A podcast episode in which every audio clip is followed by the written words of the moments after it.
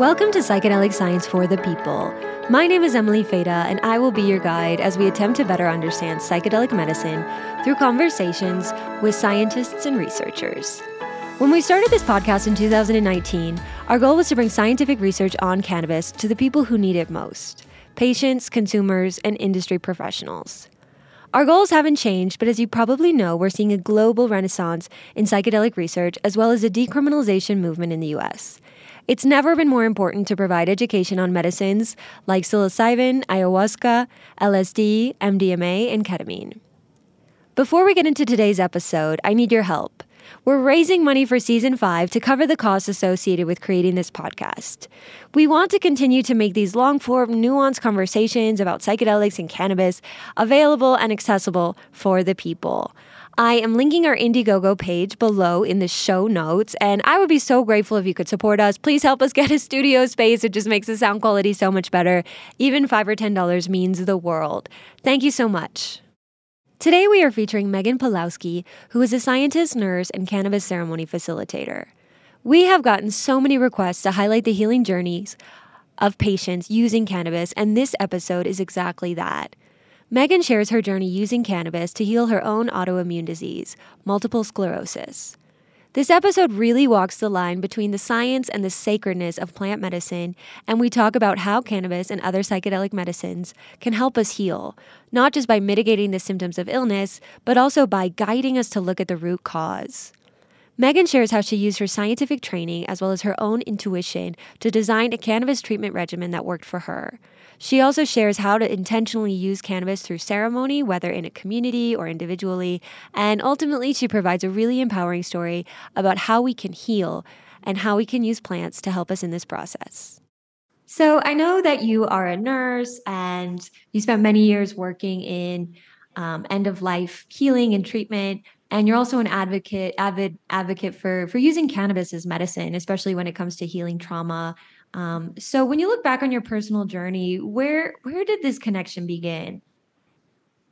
Well, I would say, um, I mean, I tried cannabis in high school, like a lot of people have. uh, would not term that like a super spiritual or entheogenic relationship at that point. Um, I would say probably working as a nurse. Um, as you mentioned, I did a lot of palliative care, um, palliative oncology, and then you know, unfortunately, um, we took like the terminal extubations and things like that on our floor. People who you know weren't quite stable enough to even make it to hospice or home to transition, unfortunately, um, and that really led me to have an interesting relationship um, with death and how it was like approached and, and handled and sort of tabooed a little bit in our society and um, yeah so that actually just got me like curious because i was walking around you know like and the patient would have just you know i just took them down you know unfortunately to the morgue or something like that. And i would have this over i could feel so much energy in the room and like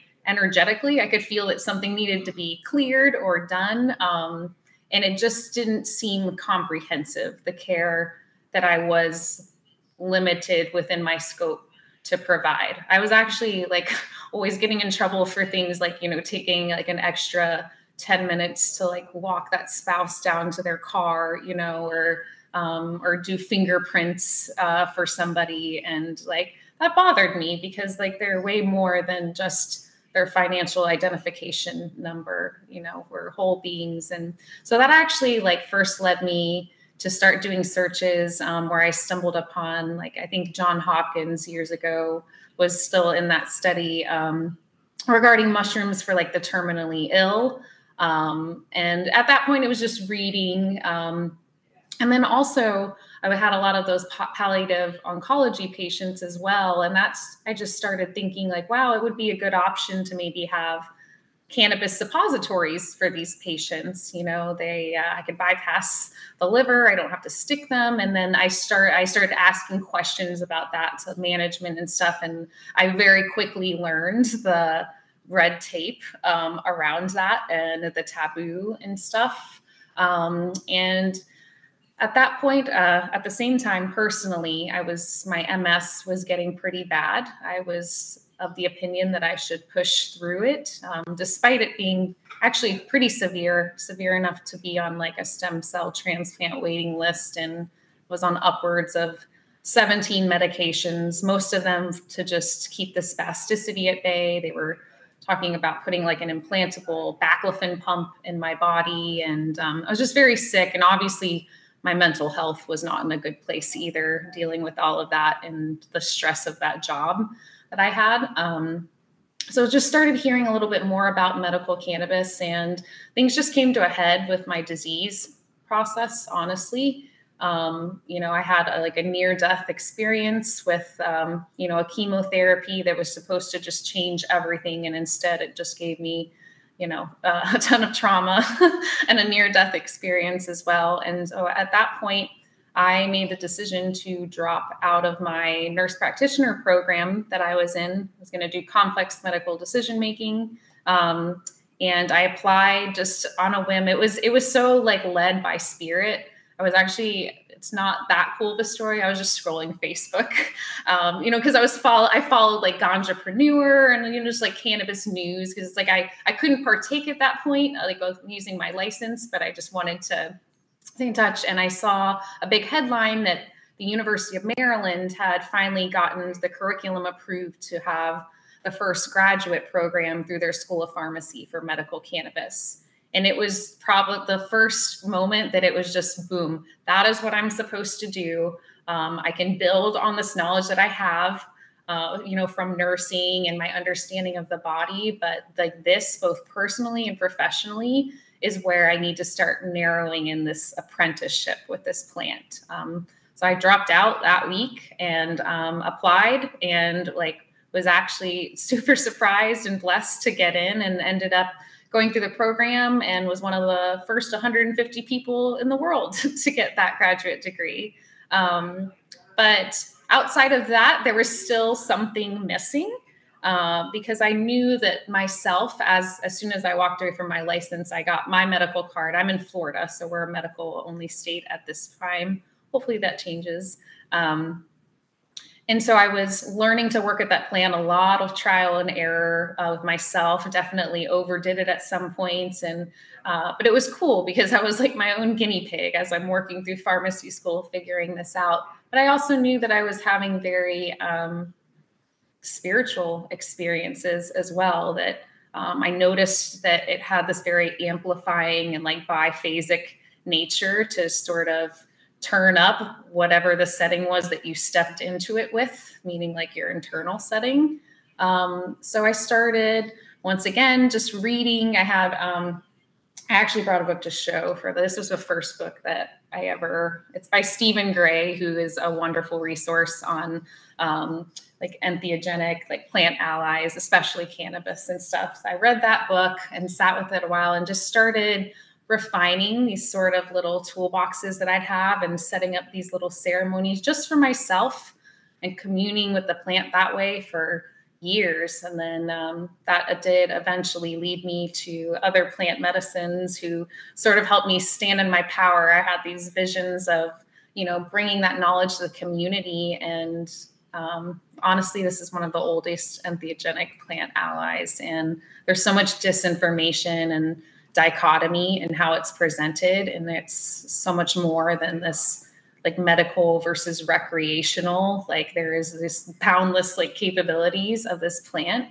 um, but i think what's really unique about it is it truly um, that starting point of your experience is really coming from you um, and we have this beautiful like internalized like modulatory network of bounce and homeostasis and we can actually stimulate these endocannabinoid by things that a lot of us are already doing right? If we're practicing a lot of mindfulness like acupuncture and things like that we're already expressing and working with this symptom this uh, this plant in a way. Um, so that's sort of like how it but and also um, i was able to wean off of every single medication that I was on i've been off all of my disease modifying treatments and medications for years. I removed myself from the transplant list, and I'm happy to say that I'm feeling great. Wow. Yeah. Wow, that's such an incredible story. So, MS, that stands for multiple sclerosis, correct?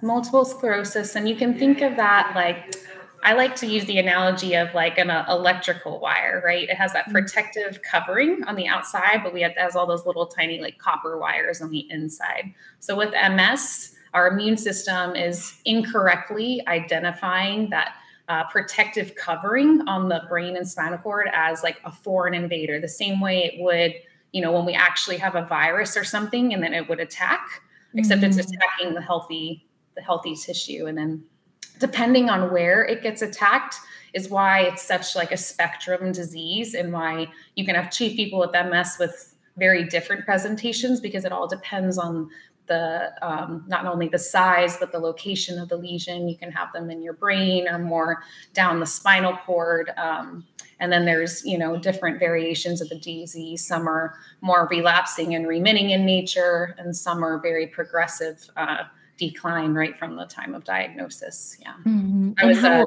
21 when I got diagnosed with that. It was actually my first week as a nurse. I thought wow. that I was just like tired because I'd never worked a 12 hour shift and I gave, I gave birth six weeks ago too. Okay. Um, and I just woke up and um, couldn't move the left side of my body, the tunnel vision, a lot of vertigo. Um, mm-hmm. so it was a pretty clear cut presentation. So some people aren't quite that lucky. Um, it's a little more non-specific and they're searching for answers for quite a while. So. Okay. So you just begun working, you were a new mother, and then you got this diagnosis. Yes. And how, how did you approach this? I mean, I think, and especially over the years now that you um, have been creating your own your own plant based treatment plan. It seems mm-hmm. to to manage symptoms and um, how what what has this illness taught you? Do you have any inclinations as to why you know you went through this experience or, or I think definitely trauma is the source okay. of every autoimmune disease and mm-hmm. probably most chronic illnesses, even expanding beyond that as well. Um, you know, and I, I know that there's a lot of really interesting studies on that as well, like the core there's a lot of correlative studies with ms you know if you research that there's nothing that will definitively say this is what causes it but there's a lot of correlation between childhood trauma and then developing an autoimmune disease later in life mm-hmm. um, so and then you know they have other factors as well um, you know they, they, they were very interested in like how far away from the equator I lived, and I'm sure that had to do with like their vitamin D theory as well. Um, but I would say what the disease taught me, and the biggest shift within myself um, is that I initially was very caught up in why is my body doing this to me? Everything was external um, that I was experiencing. Um, and as I've worked with the psychedelics and the plants and just the mindfulness modalities over time, that sort of like aha moment was, you know, I've perpetuated this in a way. It's not my fault. That's not what I'm saying, but I definitely perpetuated it and got caught in this pain body cycle and looking for all these external like fix me i need this medication or you know i need this treatment but really like I there's no one better suited to know what works for myself than me, and um, that is probably one of the biggest things to reprogram as a patient, especially when you're feeling, you know, like just hopeless. That was a that took a couple years with the medicine to to work through that. Yeah, mm-hmm. but I like to I like the analogy of like I was walking around in the dark and then I realized like I had matches in my pocket and they'd been there the whole time. oh wow. Yeah, that's beautiful because yeah, I think illness can really be such a powerful teacher. But of course, when you're when you're in it, when you're in the physical pain, when you're in that state of hopelessness, it's really hard to access that. It's really hard yeah. to access that inner wisdom or the matches that you said it. So I think I think cannabis and I think different plant medicines can be such powerful teachers to show mm-hmm. us what we already know. Um, yeah. But I'm also curious too, because in addition to being these teachers, they also can help with the the physical symptoms. So it mm-hmm. is actually, so I think that's a huge part of it too. You know, if you're not just in this chronic physical pain, you're able to access that wisdom a little bit more. I mean, if you're just in your body and you're suffering, it's really difficult to access yes. that place of yourself that could be like, what is this here to teach me? So yeah. wondering, yeah, how how did you use cannabis to kind of help um, manage the physical symptoms and and then how did that lead you or to to maybe some of more of these these deeper spiritual insights? Yeah, absolutely. Well, first of all, I think that like with the cannabis, the need for the medications fell off pretty quickly, and I and I bring that up because I think that's important when you're on that many sort of just band aids. Um, mm-hmm. Really fuzzes you up here. It's there's like a huge disconnect in in being able to pull yourself into a space where you can settle into that inner wisdom as well. So as those fell away, and like I said, there was definitely trial and error. I definitely um, made the classic mistake that a lot of people do that they think that like more THC is like better, and you're dealing with something like pain wise that's actually like uh, counterintuitive in a lot of ways. And so that was something I I learned through the schooling as well. I would say. Um, learning about all aspects of the plant um, and personally like what medically from that perspective helped me the most was taking things in ratios which is also important because spiritually that led me to a greater understanding and respect for that plant spirit as a whole it's more, this is not just THC. There's CBG. There's CBD. Everything starts as CBGA, which is sort of like that mother molecule and stuff. So as I learned like what the perfect recipe was for me, I was at the same time just cultivating such like reciprocity because I was always like left learning something that I didn't know before, right? And so I think the way that it continues like to humble you and then the approach that approach is so much different than taking a pill that your neurologist gave you because you really do like you can't just pop this and do none of the inner work like you might be able to with something else like having this very like individualized relationship with something where uh, uh, my endocannabinoid system is different than yours like our preferences would probably be different and how our body and our mind would respond is different it places the power back to you. So while I was working on that medically, I think that that was a huge shift for me spiritually to come to that realization that it's like I hold the keys here. So I hope that made sense. Um, but yeah, that uh, it was that was um, an amazing time, like going through all of that and figuring out works. And it does con- it, it changes too. Sometimes mm-hmm. you know there's for the most part I, I i'm very like careful about like claiming a disease um, and that's another shift that like what i just described helped me with is i used to go around um, and say you know like i'm an ms warrior and you know i have ms and constantly talking about it and fueling it and um, this plant giving me a better understanding of like energy and you know where your thoughts and your actions and your words go that's where energy flows. So it's, you know, I, I, I don't deny having something, but I, it's like, I, I feel a little bit symptomatic today, but that's not who I am and it's not my baseline. So it's a tiny shift in perspective that's had a massive effect on my life. Mm-hmm, mm-hmm. Yeah. And when you feel symptomatic, what what comes up? I would say the real only thing that really lingers for me sometimes is I have um, and this is 50 50 with patients. Sometimes people get very triggered by the cold, and mm-hmm. some MS patients get very triggered by the heat. For me, it's like the heat and humidity, which is ironic because I live in Florida. mm-hmm. But um, like you know, going into like temazcals or sweat lodges is like something I just have to work around and, and not put myself in that position as of now. And I hope that I just continue to improve my vagal tone and my endocannabinoid system um, in other ways. And then eventually, I don't think that there will be any limitations. I think that all the limitations are in the mind, is what that's taught me. Mm-hmm. So, when you look back on the journey of beginning to um, use cannabis, were you mostly using flower? Were you, um, I know you also make your own cannabis products at this point.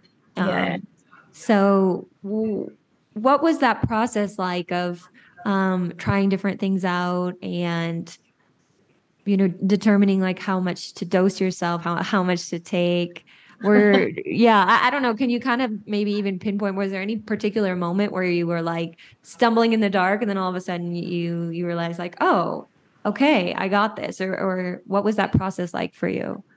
Um, so mostly flower is what mm. i worked with I am I'm lucky in the regard that in terms of like studies, MS is the, like the most studied thing for medical cannabis. So uh, like I had a bunch of resources, but I had sometimes they conflict and I didn't know where to start. I think uh, one of my biggest learning curves was uh, jumping straight to an RSO protocol. so there was like two weeks where I, I was trying to finish like a full 30 days of uh, RSO is Rick Simpson oil. So it's about the most concentrated form that you can take cannabis in. And it's a little syringe and it's usually like very dark brown or black. And you take a tiny, like a grain size amount. And um, I can get into that at another time, but they're very, very useful for like cancer patients and like people have completely shrunk uh, tumor burdens and things like that. Um, but I thought, gosh, like I'm so sick, like I just want to feel better. And I sort of jumped to that first. And I had a rough couple of weeks as it was so much THC. It sensitized me so much that I was experiencing like anxiety and actually the, the pain in my body was significantly worse. And then so I took a tolerance break for a few days. And um, I knew that smoking helped me feel better, like symptomatically. And I just, because um, that was sort of the first and most readily available thing that I tried. Um, but I think the aha moment was when I started um, just discussing with my colleagues and getting their opinion and stuff about halving it with CBG flower. Um, and I knew that that feeling and how long it lasted and the space that it put me in, that's like where I needed to be. I don't remember like the exact aha moment. It was just, um, it was like, I, I figured it out. Like I figured it out. So this is what works for me for now. Um, and I still do that to this day. And then, you know, sometimes at night or if I'm doing a little bit deeper of spiritual work or going into prayer or something like that, I, I do leave the CBD or CBG out of it um, because I know that it will sensitize me more, um, but I'm looking for that attunement at that point. Um, and so, and that also helped me sort of um, with stepping into my intentional use. And I wasn't at that point in school, like praying with it and doing all these extensive prayers and blessings, but I started just to ask myself, like, just pause right before I partook with whatever the form was. And it's, um, you know, may this medicine repair any broken or damaged DNA and help me with any physical ailments. Thank you. you know, it was pretty simple at that time, but it also would eventually help me differentiate that setting of, oh, I'm stepping into this just for my own internalized state of bounce, or I'm stepping into this with a very like intentional, um, sort of like shamanic setting um, because those prayers look very differently and vastly different experiences, even if I smoke the exact same thing in the exact same amount. So there's so much reciprocity with that plant in that way. How do you begin to design an intentional um, cannabis ceremony? And, yeah, yeah. Yeah. What recommendations would you give to someone who's on their own journey, you know, with this yeah, so I'd say just just start small. Like some people, well, you know, first of all, I have to sometimes I have to even like step back from using the word ceremony because I realize that like that can be like triggering for some people. So sometimes I just term it like, you know, more intentional or conscious consumption. Um, to me, it's very ceremonial, and I do resonate with that word. So I might use those interchangeably. Um, but the the little the little ceremonies that I bring to the community are really those are my favorite because that's just like teaching like dipping the toe in the water of like how that question you just asked like what does that even look like so i usually give everybody oh, i wish i had some a little bit of like hemp wick because I just want to start getting like the questions like rolling and have them start to formulate like what does a setting a great setting look like for me. And so I give them a little bit of hemp wick and I'm like, yeah, you know, we just went through this little blessing for our cannabis, but then we're going to light butane like right on it after we just cleansed it.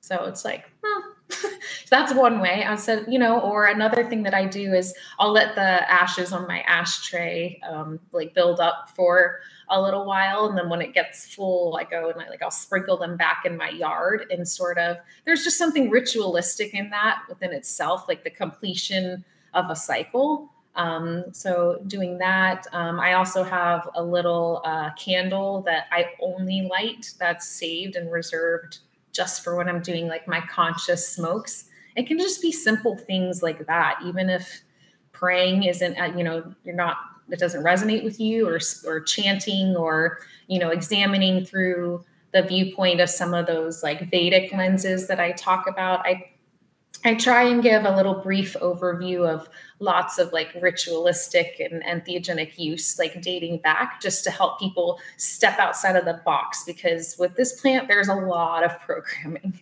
a lot, you know, and I don't blame people for not even thinking, wow, like I could have an experience with this when it's just, you know, you have like charts in front of you about like what temperature you need to like heat your rig to and you know there's there's all this like complexities in your in your consumption. Um, so those are just like a couple little things and then i do share that very simple prayer that i shared with you um, before and then if it resonates um, there's also a couple like sanskrit chants um, that like Lord Shiva in um, like yogic philosophy um, is who we associate usually like using herb with, and he used it basically to just invoke a sense of presence in his body.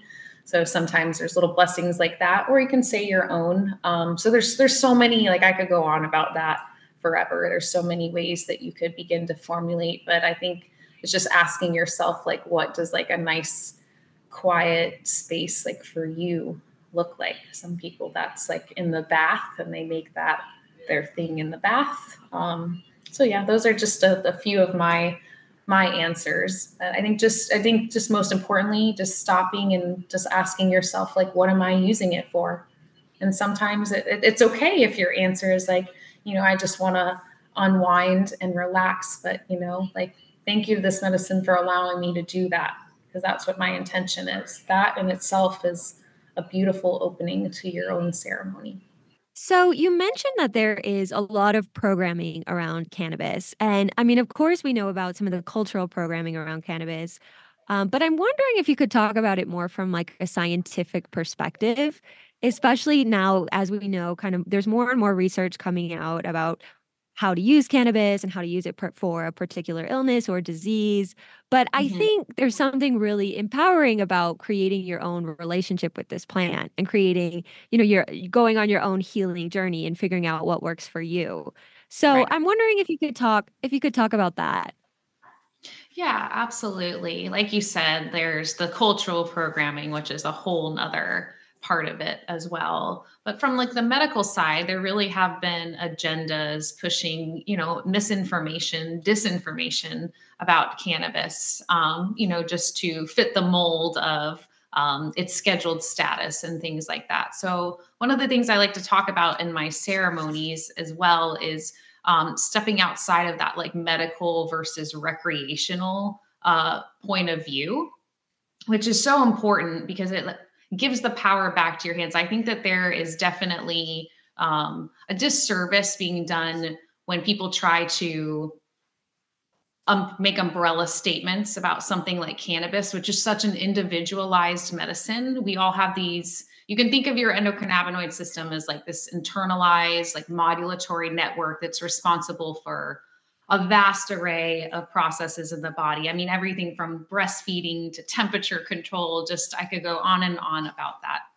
But my system looks different than your system, which looks different from everybody else's. So, um, taking that sort of like westernized medicine approach of like, oh, you know, like here's a pill to fix something and it works and the data shows that is not super applicable here. They really need studies with um, flower that mimics actually what people are actually using um, to, and and uh, you know also just keeping in mind that part of this is like it really is empowering the patient to take their care into their hands. And i think that that's something that people aren't necessarily used to. So they'll take the first suggestion that someone at you know maybe a doctor's office although you know usually that's just like a continuing education credit. They're not like experts you know and unfortunately there's really a very very small percentage of um, us medical schools that even spend time on the endocannabinoid system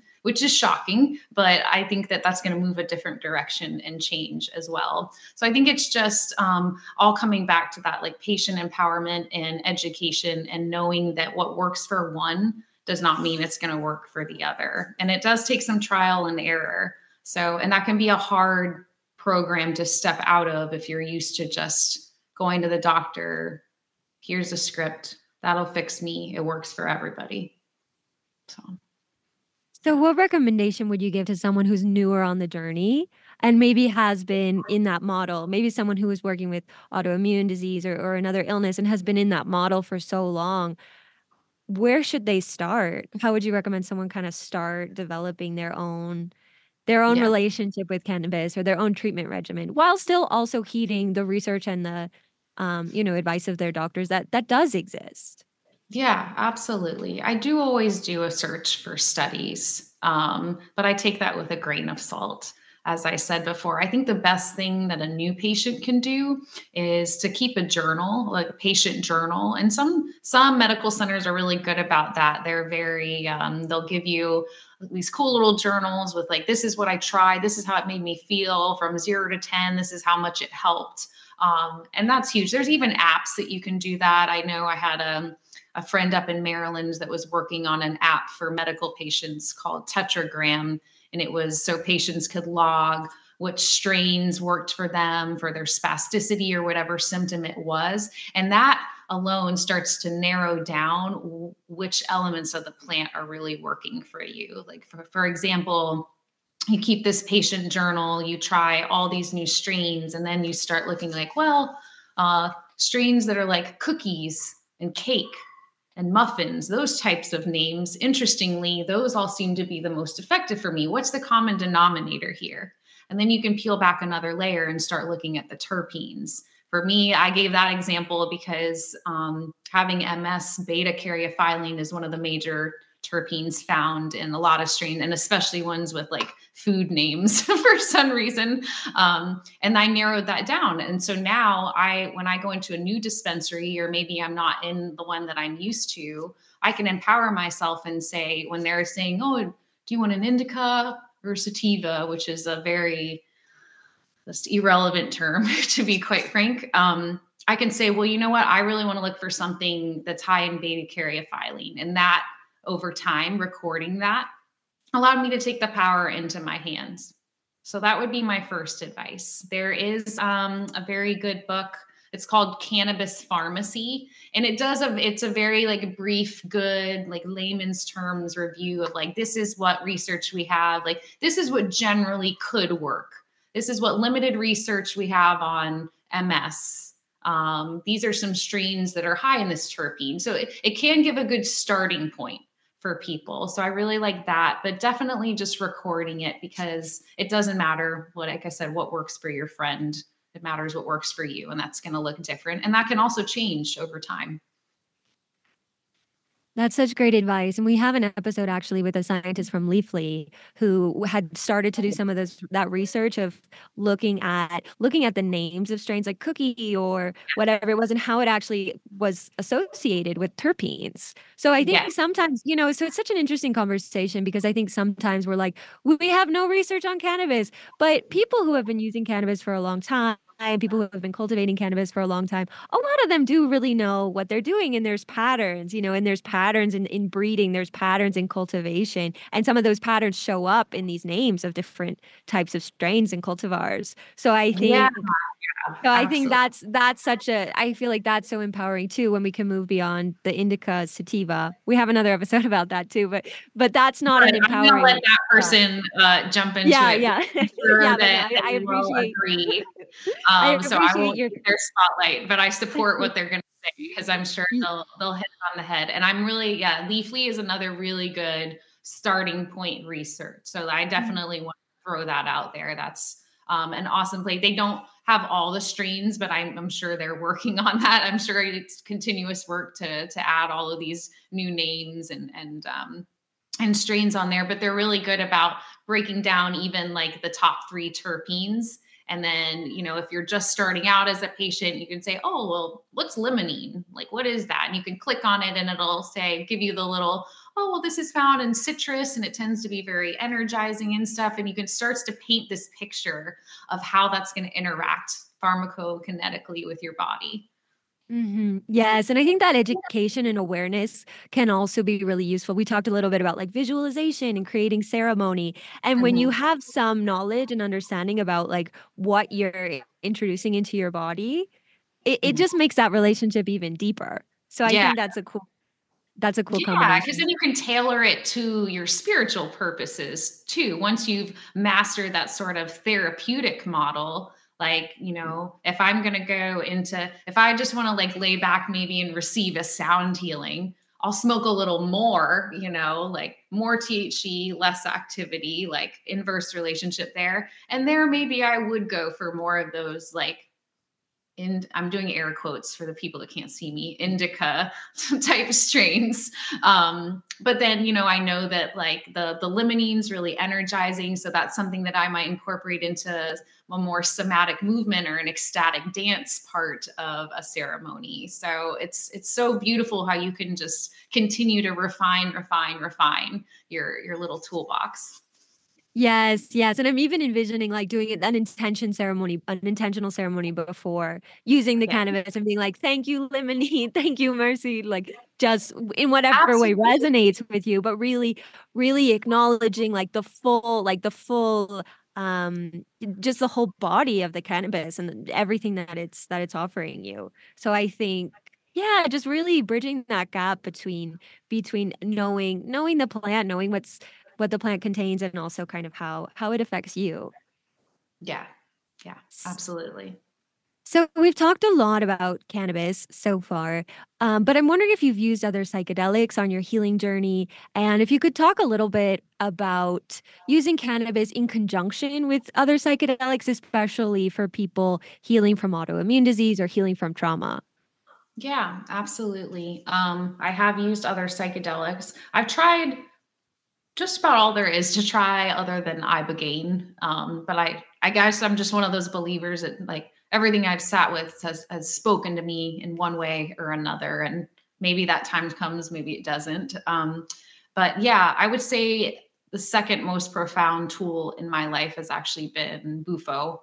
Um, which for the listeners, I know you've had Ben Malcolm on, so I know probably a lot of your listeners know what Bufo is, but um, for these purposes, I'm referring to the toad secretion. Um, I have tried the synthetic molecule once, and that was an awesome experience. It's just from my, I'm just, I have that more available to me. Um, so toad, synthetic, uh, the synthetic molecule, synthetic DMT, synthetic 5-MeO DMT. Mm-hmm. Um, yeah, that's been really, really profound. I would say in recognizing my own divinity and also molding my relationship with death. Um, I've always had somewhat of an interesting relationship with death. Um, I've had a near death experience myself, and my previous job was I terminally extubated people um, and put them on comfort measures only. So um, I was very common for me to pronounce people and, and be with them as they transition. Um, so that allowed me to sort of just step back and just see like the oneness in it all. Um, and I have really had a beautiful relationship milking my own medicine and putting my own prayers into my medicine and, you know, um, just evolving on my healing journey. So, one thing is, I actually, not too many people know about this or do this, but I'll throw it out there is um, when I was down in the desert once, um, milking a toad, um, someone suggested like taking the fresh medicine and sort of caviaring it onto the joint, sort of like a you know, like a moon rock or something like that. Um, and I love that. Um, I would describe that as it very much softens the curve, right? As you step into like an ego dissoluted, especially something vaporized like Bufo, that's a pretty quick, like, um, and putting the cannabis with it really allowed to like soften the curve and sort of stay in the space, but still asserting um, conscious control. Um, my ego was still in the picture, but um, it, it's really beautiful. I actually reserve that specifically just for like ceremonies of myself. That's not something I recommend or, or bring or serve to the public um, because I think that's very niche. And I, I wouldn't recommend trying that before you've had like a full experience with Bufo because it's gonna. I always think you should give the respect of medicines trying them in isolation first. But with that being said, um, I feel very confident in my relationship with cannabis. Um, and I've had visions seeing this mutual respect between these medicines. And I find that combining the bufo and the cannabis is really profound for me. And I usually reserve that for doing energy work on myself in some way. Um, mushrooms are an absolutely wonderful, wonderful synergistic tool with cannabis as well. And specifically, I really like um, CBG flower. Um, I think we might have talked about that earlier in the podcast. I'm not sure, but you can think of um, there's a acidic form of CBG. Um, and I sort of think of that as like the mother molecule. At a certain point in the flowering cycle, um, everything converts from the acidic CBG into THCA, CBDA, all those acidic forms of those molecules were uh, sometimes a little more familiar with. And there's usually trace amounts of CBG left over, but thanks to some sort of um, genetic process, or sometimes you can um, cultivate or harvest your batch early, you can yield higher results of CBG. Um, so I actually find that to be a beautiful synergy with mushrooms. And I do usually smoke CBG flower about 15 minutes or so into um, a mushroom journey. Um, and I just find that it's this beautiful, like one catalyzes the other. Um, CBG is also a really good compound for helping anything sort of like GI distress you can think of. Um, it actually can help with hunger and things like that. So that's also a really good tool to have if you're journeying with mushrooms. They don't tend to bother my stomach, but I know that a lot of people they do get that sort of upset there. So I find that that's really soothing um, and those two really like to work t- with each other. Um, yeah, and I've I've tried. I've had ayahuasca. That's I have to give um, you know gratitude and props to grandmother ayahuasca because she was the one who gave me the courage. I was having all these visions of bringing forth how important cannabis was as a spiritual tool to the community, but I was very blocked in my throat chakra and, and quite terrified to to speak and present and you know just step into my power. And it was um, it was ayahuasca that sort of said look you have matches in your pocket the whole time. You've just been walking in the dark. It's there for you. You can do this. Like it's time for you to step into your power. So um, just a very deep reverence for that medicine as well. Yeah. Oh i love that. That's so beautiful. So my my next question is there are so many different not well now there's a lot of different plants and different types of medicines that we can use. How do you strike the balance between really using using these plants to help on your healing journey but also not becoming too too reliant on them or, or too dependent on them? And, and i don't want to say that we shouldn't be reliant on them as medicine because they're here to help us. I really believe that. But but I also think, you know, we and we've touched on this throughout, but we also do have a very deep we have an internal teacher. We have an intuitive teacher. Um, mm-hmm. and I think sometimes when we're when we're just like always using plant medicine, we can get a little blocked from our own guidance. So of I'm wondering course. if you yeah, if you've had experience with that or if you can speak to that a little bit. I've I've definitely known a bunch of people who use uh you know it's unfortunate because the medicine does really awaken something within you. I think the first time you partake with something like a plant medicine um, but sometimes what you see is it becomes just a a better and more spiritual replacement, if you will, for the other vice, whatever it was. Um, so I, yeah, you're right. You have to be careful to not let it fuel your escapism, um, because ultimately the tools are being used to bring us back to ourselves and not further away.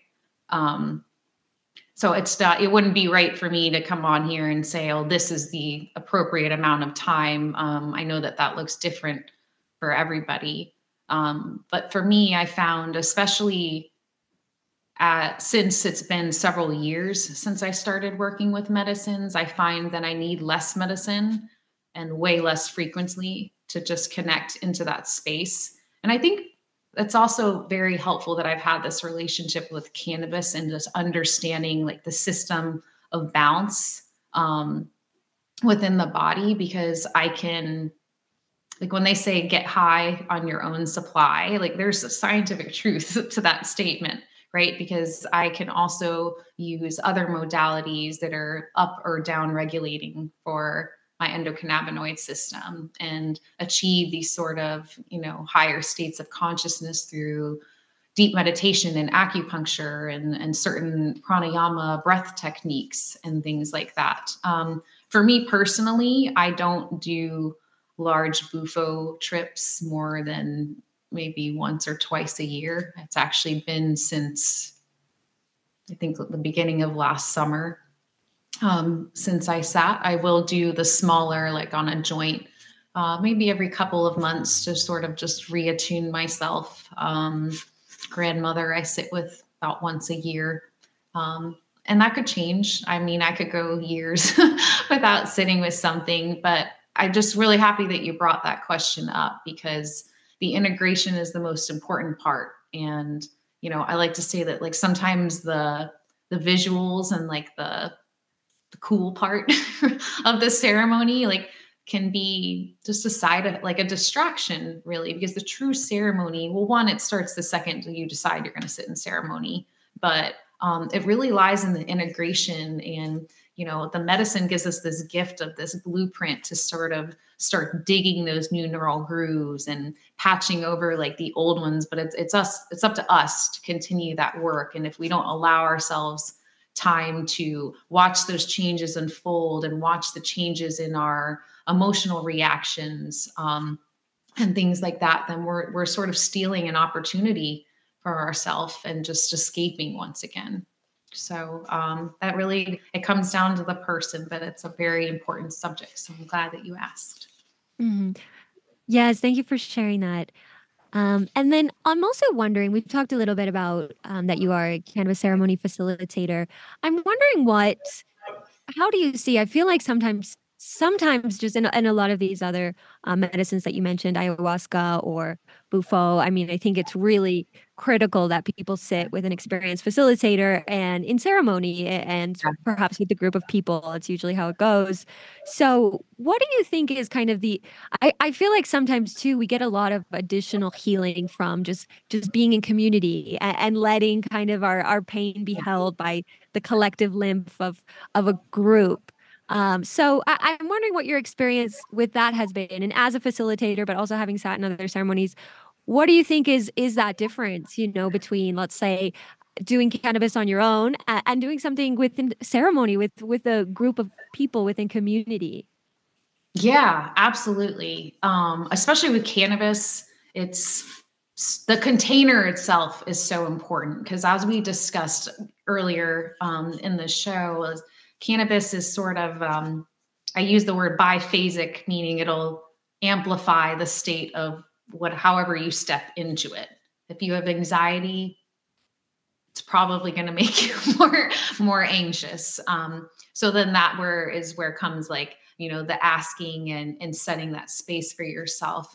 Um, when i do cannabis ceremonies um, i'm looking at a lot of factors there's a lot of uh, the community like you said is very medicinal in itself um, i do think with cannabis there's this extra element of like deprogramming you know for and i'm what i mean by that is you know for example someone's going to come sit with bufo or ayahuasca they they've thought about it. It's it they probably haven't done it, you know, before. It's their first time, right? Um, and they're sort of at their like their point of inflection point of like to alchemize, right?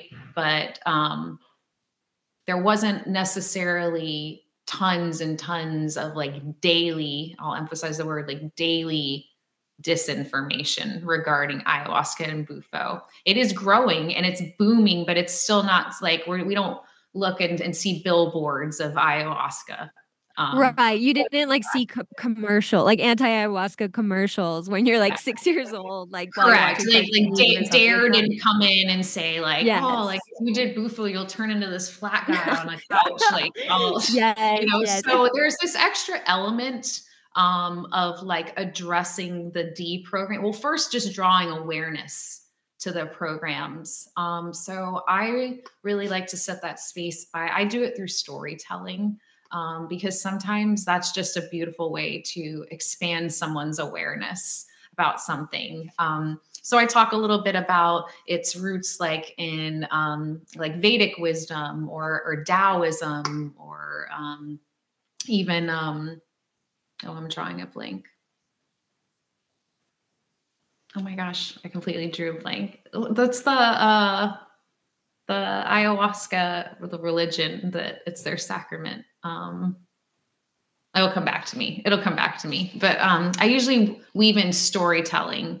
Um, so I talk a little bit about like how many thousands of years it's been used. And also I really like to draw examples of ways that it's being used outside of ingestion because a lot of people are in that bubble of like oh, well, this is really only to like either chill me out or get me high. There's like all these nutritional benefits as well. And, and like in ancient China, they would take the stalks of the stem and they would use those as like magic wands. So I like to set that space just to like open people up to a little more universal thought form, if you will um, and give them a little bit of a trinket of like, this is how you could set a ceremony at home, or just start to get those wheels turning about how to use more intentionally. Like, for example, I I save my ashes in my ashtray, and then you know when it gets full, I sprinkle it back outside. And to me, that's sort of like the completion of this this cycle. Um, you know, or using the little hemp wick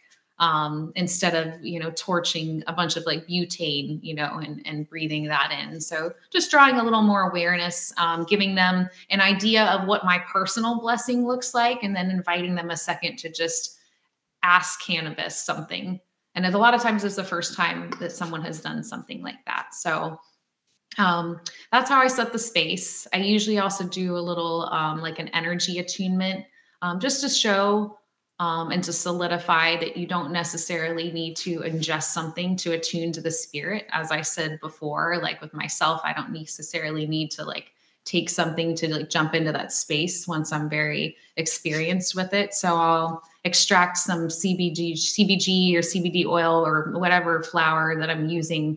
Um, and I'll do like a little Reiki attunement just on the third eye, um, sometimes the palms and the feet, um, just to attune them to the energetics of the plant because we're so i think stunted sometimes from tuning into the energetics we're focused very much on well this is how it made me feel or at least it or made me start thinking about something more or less or something um, but just sitting with that and just having unwavering presence and feeling the flow within the body is um, something a lot of people including very chronic daily smokers have not done. And the beautiful thing is, you know, at the end of it, um, at the end of every ceremony, I usually give some cacao, bring everybody, you know, back into their their bodies a little bit, and I end with a community exercise, which I love that you asked the question that way because I I always say, um, everybody before you leave, go up and introduce yourself to someone that you did not come here with, because there is so much medicine just being in that like kindred embrace of like-minded community. And it's very powerful and very very potent um, and you never know who you're going to meet at something like that. It takes a lot of courage to like step out and do something a little bit out of the box. And sometimes especially people are like why would i go pay to smoke? I can i can just get high in front of my tv you can You can. So it takes uh, it takes um, it, it takes a, a, an element of surrender to come to something like that, and that's one of honestly my favorite parts of the ceremony is seeing these beautiful connections and these webs being woven and you know I, I can't wait to see where all those connections lead for everyone. So that's how i structure and some of um like what i go into. I also do pay mind to the terpenes based we do kundalini yoga. So based on the kriya um, if it's a little more active or a little more like meditation and chanting based i'll i'll get picky with my terp profile. And i don't shop for what works for me